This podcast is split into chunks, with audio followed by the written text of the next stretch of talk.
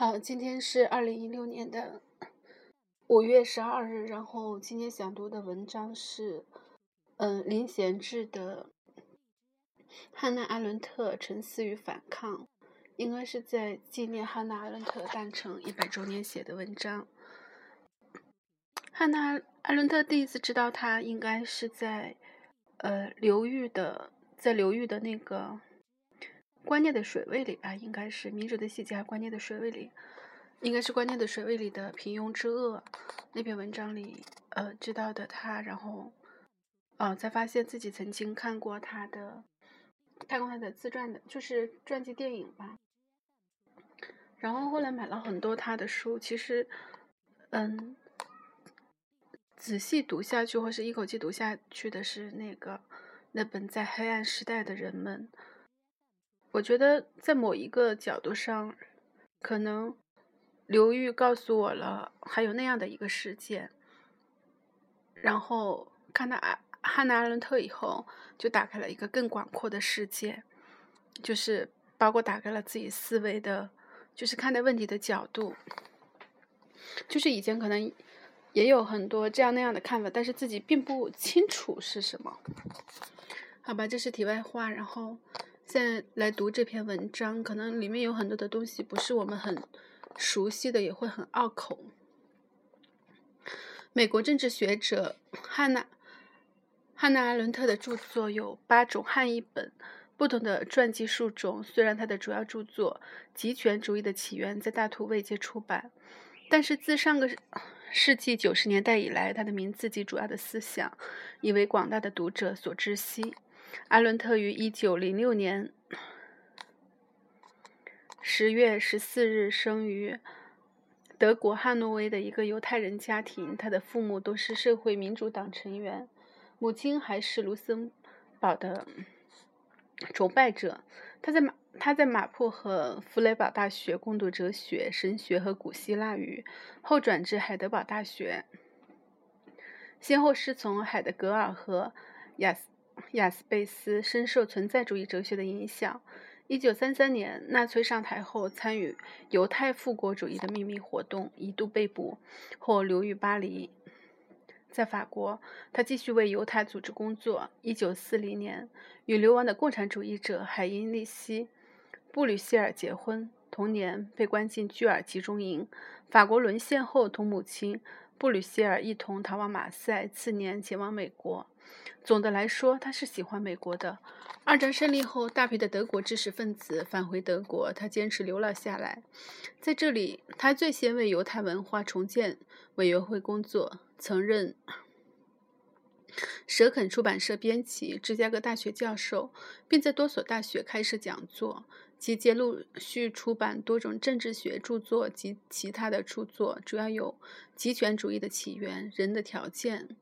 论革命、共和危机、耶路撒冷的艾希曼、黑暗时代的人们等等。一九七五年十二月四日，因发作心肌梗塞病逝于纽约的寓所。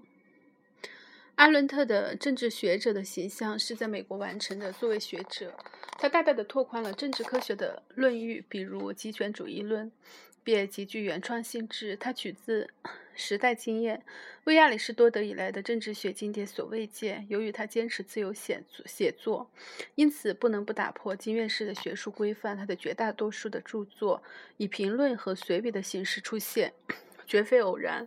然而，在充满激情的表达中，却又无处不显现出他固有的沉思的气质。他是从哲学走向政治学的。在实证主义实证主义学者看来，阿伦特的著作当中有许多不够严谨或是偏颇的地方。事实上，他在生前便遭到不少这样或那样的损毁。可是关键的是，他及时的介入现实，把他的思考集中到集中带到公共性的问题、人的处境的问题上面，直逼时代的核心。他确信，真正的思想者不在于完成，而在于打开。不是由自己终结真理，先知般的把真理交给人们，而是打开思考之门，让自己和人们一道在思考思考中行动。这正是阿伦特作为一个现代学者不同于传统学者的地方。在确立个人身份的时候，艾伦特并不把自己看作是纯粹的德国人，或者是纯粹的犹太人，而是一个德国的犹太人。他拒绝被德国 文化同化，同时拒绝犹太复国主义。对美国来说，他也是外来者的女外来的女儿。他要做一个边缘人、局外人、有意识的贱民。学者总是喜欢标榜价值中立，而他争取的唯有身份的独立而已。价值倾向却是鲜明的，对自由的渴望使他始终坚持独立批判的立场，不但于自我孤立。关于艾希曼审判是最突出的例子。我们看到他不但从中挑战广大社会的惯常的善恶观念，美化屠夫和公敌，而且把矛头直接指向受害者团体，自己所属的种族团体——犹太委员会，以致全体的犹太人。终止与众叛亲离，这需要何等超迈的道德勇气！他固然不是那类埋首于专业的麻木的学者，但也不是那类与时俱进的聪明的学者，而是逆流而上的反抗的学者。他反潮流，反抗他的时代，因为他确信他所处的时代是一个极端的时代，黑暗的时代。嗯，插一句题外话，有的时候觉得我们现在的时代。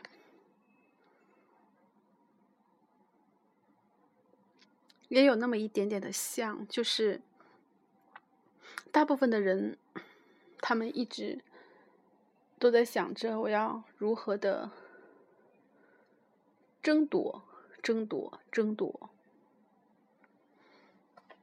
好吧。然后接下来说下面的极权主义、群众运动、组织、宣传与恐怖。二十世纪人们最为刻骨铭心的经验，就是在极权主义统治下的生活。艾伦特于一九四九年完成的《极权主义的起源》第一系列第一次系列的描述了这一人类的景况，并通过对传统社会的比较研究，在理论上做了深入的总结。全书总共分为三部分，第一部分为反犹主义，第二部分为帝国主义，第三部才说到极权主义。前面两部对欧洲十八世纪以来的。历史进行了多个方面的考察，指出极权主义的崛起乃是人类文明的一次大崩溃的过程，实际上是全书的一个前奏。所以，雅斯贝斯建议从第三部读起，第三部分读起。最后一部分对极权主义的起因和条件、表现形态与特点做了缜密的分析，指出这是我们时代的重荷，并且警告说，极权主义并未终结于纳粹主义和斯大林主义的终终结。极权主义一词并非阿伦特的发明，而是在二十世纪的四五十年代欧美惯于使用的。但是阿伦特在著作中赋予了他们确定的界限和内涵。极权主义运动是一种大众的运动，群众运动是阿伦特的极权主义理论中的两个重要的概念。他在书中对群众和暴民做了区分。暴民是从十九世纪。呃，阶级社会中脱离出来的人们，而群众则是阶级社会解体的产物，因此不像暴民那样拥有阶级的基础。他们反映的是全体人民的利益，实际上是一群原子化的人们。极权主义运动实质上是由这些互相孤立的个人构成的群众组织。它的一个最显著的外部特征。是个体成员必须完全的、无限的、无条件的、一如既往的忠诚。忠诚是集权统治的心理基础。忠诚是集权统治的心理基础。集权主义运动的领袖和精英人物必须不断的维系群众的忠心，以激发他们在运动中的献身的精神。他们要让群众知道。他们之所以存在于这个世界并占有一席之地，完全因为他们属于一个运动，是政党的一个成员。他们只能受惠于自己所加入的党和党交给自己的任务。运动不断的运动，它在实践上的目标就是要尽可能的把更多的人们引向其中，并组织起来。只有这样，才能使自己维持下去。在论及极权主义运动时，阿伦特着重指出宣传和组织二者的作用。极权主义宣传之所以需要在大众中反复不断的进行，是因为它的意识形态内容原本便是虚构的、非事实、非经验的。但是毋庸置疑的是，某些观念通过逻辑推理能够产生长期不变性，也可称为彻底性。阿伦特认为，群众由于缺乏自由交流的空间，已然丧失由常识所提供的现实感。极权主义宣传正好利用逻辑演绎的强制性，以恐怖的力量为他们提供 现实感的另一个代用品——科学的谎言。如果说在极权主义国家里，宣传需要和恐惧相互为用的话，那么在极权主义拥有绝对控制权的地方，宣传更为灌输所代替了。关于组织的任务。阿伦特在书中写道：“是把经过宣传所粉饰的意识形态虚构的主要内容转化为现实，并且把各个地方尚未被极权主义化的人们组织起来，使他们按照这种虚构的现实而行动。这样的组织是分层级的，有先锋组织，有精英阶层，也有普通的成员。领袖则处于核心位置，在这个类似洋葱头一般的结构的组织内，越远。”越靠近运动的中心，越是远离外部的现实。于是悉数埋入为埋入为极权主义教义所虚拟的世界之中，为彻底性所蒙蔽。一九五八年，《极权主义的起源》出版第第二版，艾伦特加写了意识形态与恐怖一章，取代出版的结语部分。他写道：“极权主义是一种现代形式的暴政，是一个毫无。”法纪的管理形式，极力只归属于一人。一方面滥用权力，不受法律的约束，服从于统治者的利益，敌视被统治者的利益；另一方面，恐惧成为行动原则，统治者害怕人们，人们害怕统治者，而这些在我们全部的传统中都是暴政的标志。他在书中对极权主义作为一种新的国家形式和历史各种专制的政治独裁制和暴政形式做了区分，分析它的现代性特点。在最后一章，他指出，集权国家除了独一的结构，一个突出的现象就是政党和国家并存的现象，完全的缺乏制度。集权统治蔑视一切成文法，甚至蔑视自己制定的法律，发展。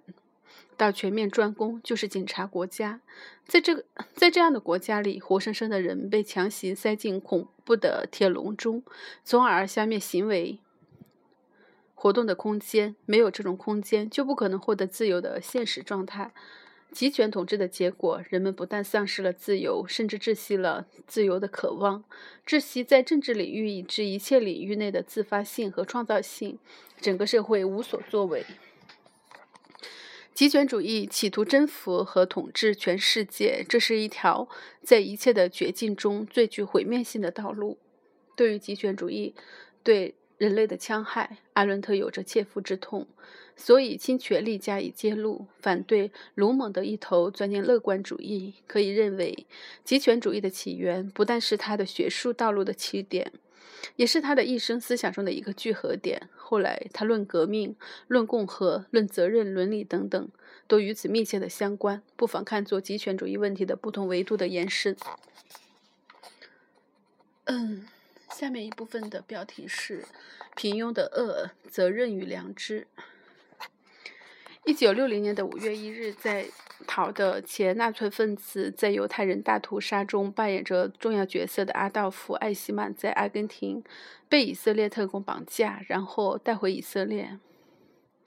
次年的四月十一日到十二月十五日，在耶路撒冷受审，被判处绞刑。阿伦特以纽约客记者的身份目睹了审判的全过程。根据有关的材料，写成了耶路撒冷的艾希曼一篇关于平庸的恶魔的报告，在杂志连续发表，引起轩然大波。阿伦特的文章被普遍的误解并遭到攻击，主要集中在两个地方：其一，提出平庸的恶的概念，代替此前在极权主义的起源中提出的极端的恶的概念，将恶魔艾希曼平庸化；其二，指出犹太人委员会众多犹太。人领导人对大屠杀同样负有责任，这无异于拿自己的民族开刀。用阿伦特的话说，他揭开了整个黑暗的故事中最阴暗的一章。在阿伦特的眼中，艾希曼并非恶魔，而是即使在今天看来也是正常的人。在第三帝国中，他是一个遵纪守法的公民，一个好党员。当然没有理由将自己看成是有罪的人。他承认。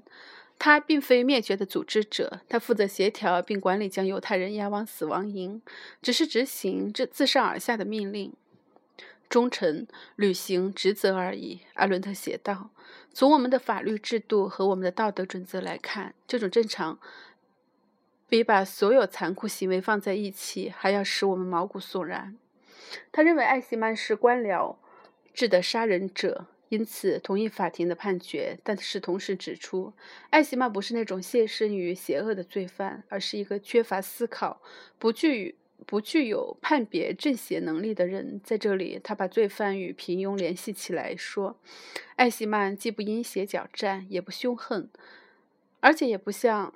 查理德三世那样决心摆出一副恶人的相道来，恐怕除了对自己的晋升非常热心外，没有其他任何的动机。这种热心的程度本来也绝不对是，绝不是犯罪的。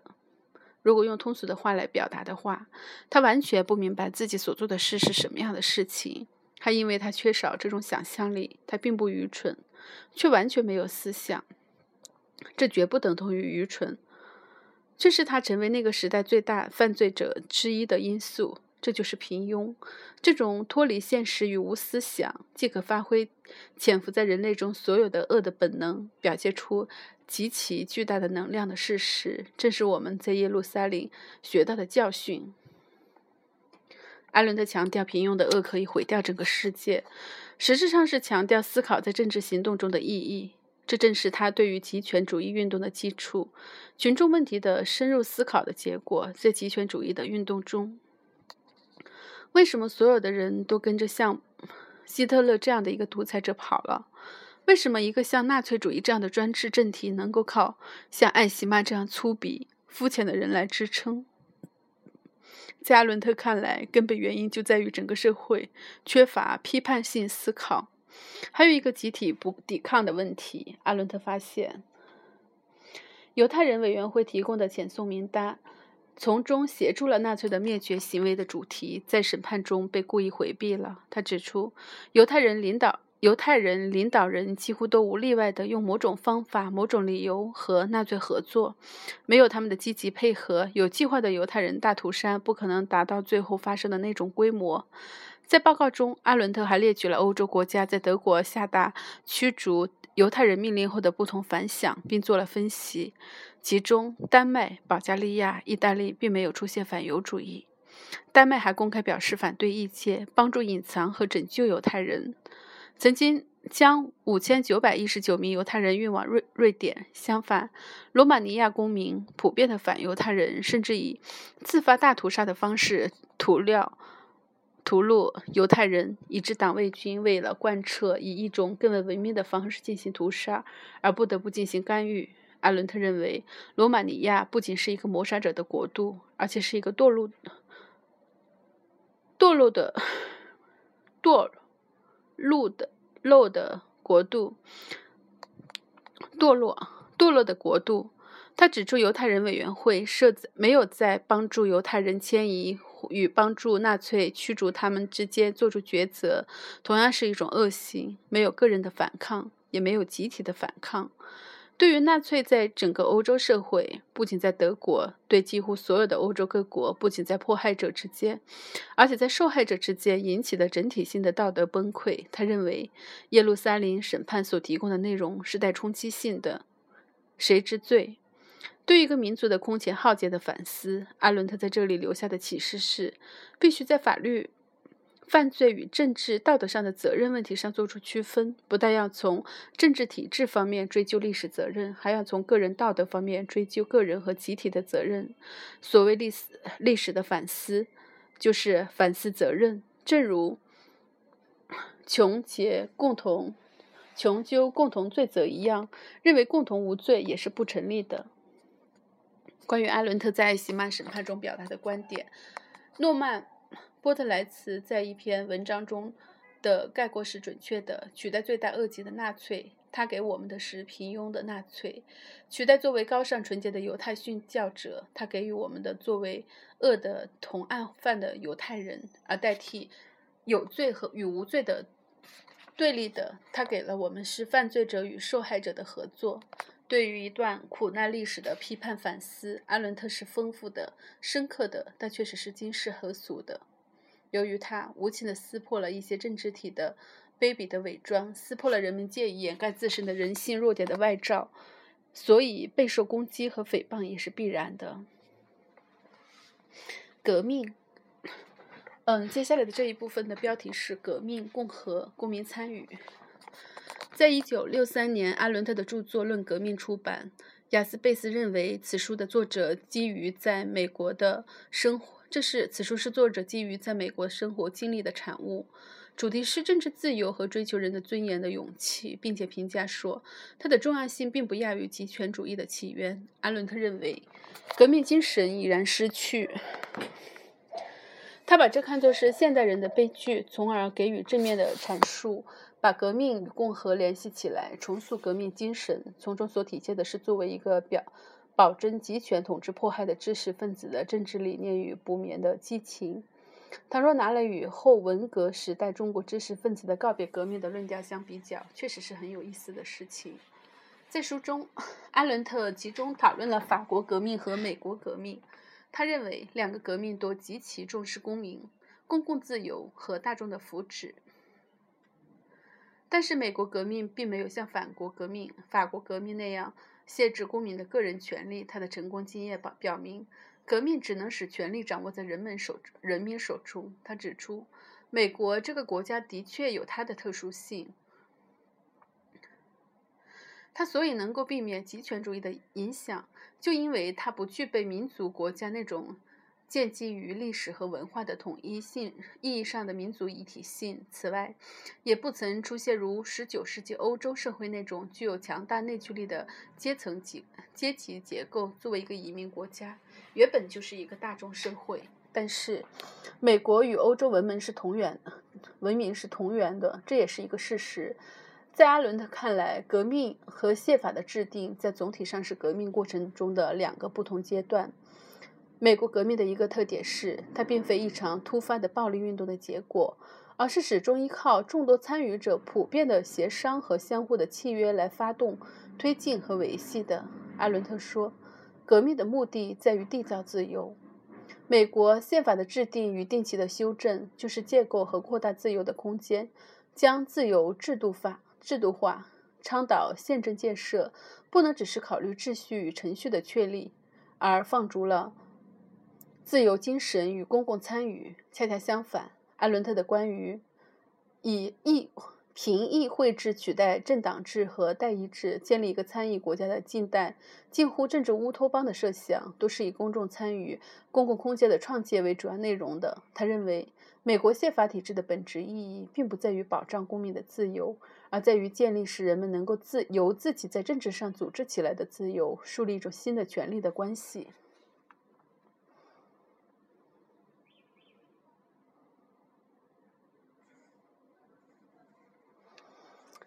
嗯，真的权力关系，新的权力体系，一是真正的体现了权力属于人民而非哪一个政党这一共同的共和的共同的原则；二是联邦联邦宪法体制不是采取主权国家的形式，保证没有主权的权利存在。三是通过各政治体互相平等约束，彼此约束，而非定于一尊，实行并替和或兼并。第四，民族既非政治体的基础，也就不存在历史和起源的同质性。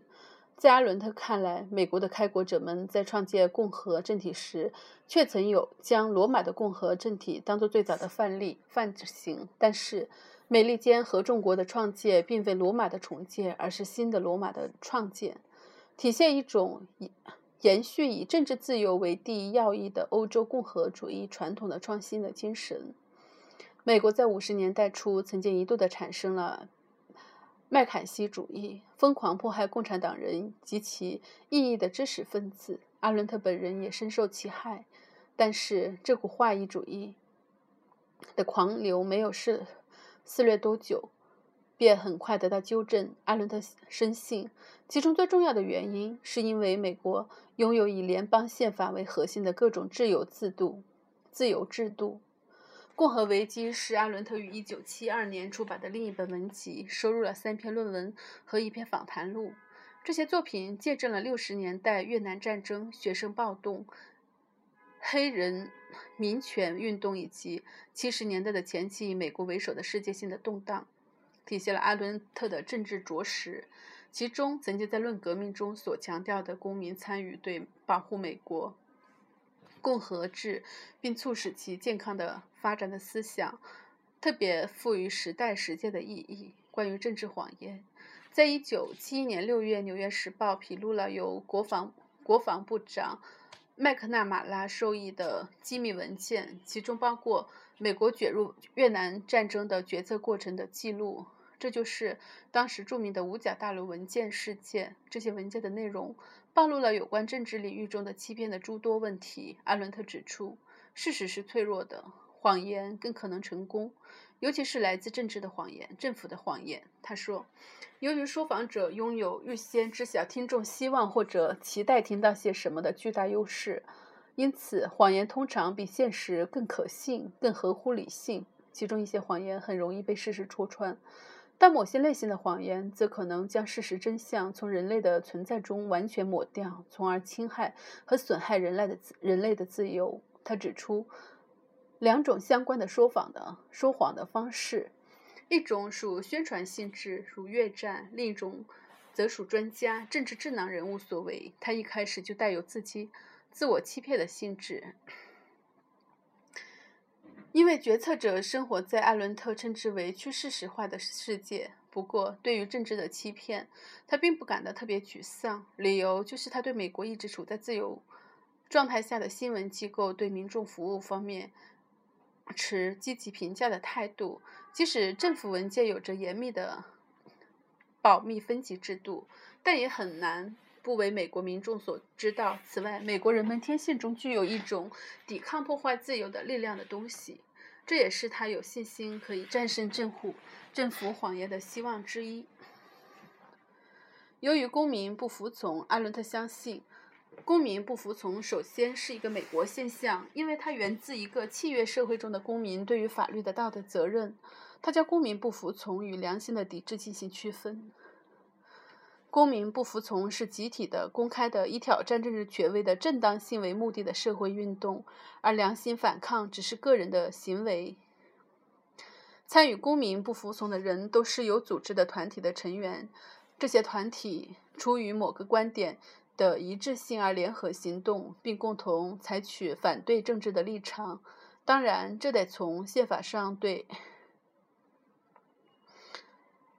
诸如言论自由、结社自由、游行罢工自由等等，基于人权有着切切的、切实的保障。就是说，即使同属于一个基于同意的社会，这种同意也是必须隶属于不同意的权利的。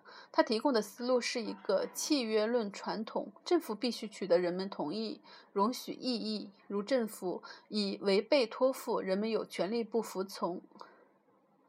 尽管公民不服从也许会转化为暴力行为，对于共和制而言具有一定的破坏性，但是鉴于社会上公民参与的减少，各种形式的自愿联合的减少，阿伦特仍然鼓励美国政府考虑将公民不服从问题纳入法律体系之中，因为他相信这是一个自由国家自信有能力保护人类自由的一种手段。关于暴力，在《论暴力》一文中，阿伦特对权力、权威、强力和暴力做了区分。他把暴力和权力对立起来，认为暴力只能导致破坏，但不能创造出权力。一旦开始，便无法控无法控制。所以，暴力行动所产生的最可能的结果，便是一个更为暴力的世界。而权力在他在他看来是尊重人类的多元样态，使政治自由得到保护的力量。当一个团体或是政府发现权力正在丧失时，很容易试图通过暴力来继续掌握权力。他认为这是不可能的，因为当暴力出现时，权力即明显的处于危险之中。艾伦特关于暴力的论述多局限于一个契约国家一民选政府的理论前提。他将权力过分合理化，不但忽略了权力中隐性的合法性暴力，也忽略了不同的政治势力在某种历史情境中的变动关系。这里大约是因为他在，嗯，六八年学生运动中瞥见了二十世纪上半叶极权主义运动中群众的不祥的阴影吧。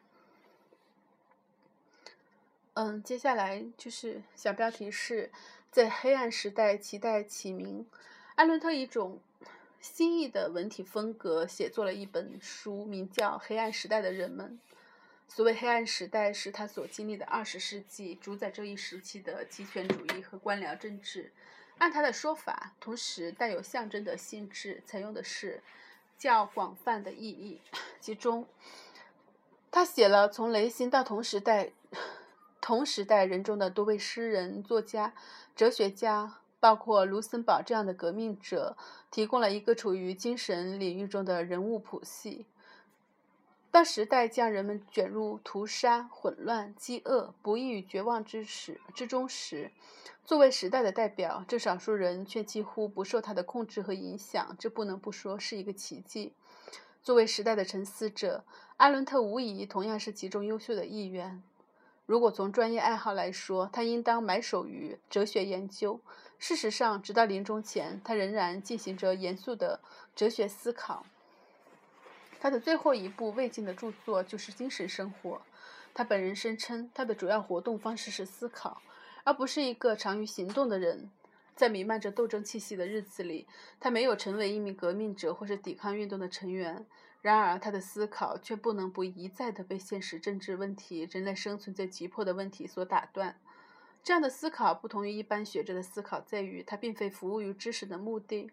而是与实际生活中其中的世界密切相关，是对于生活生存意义的探寻。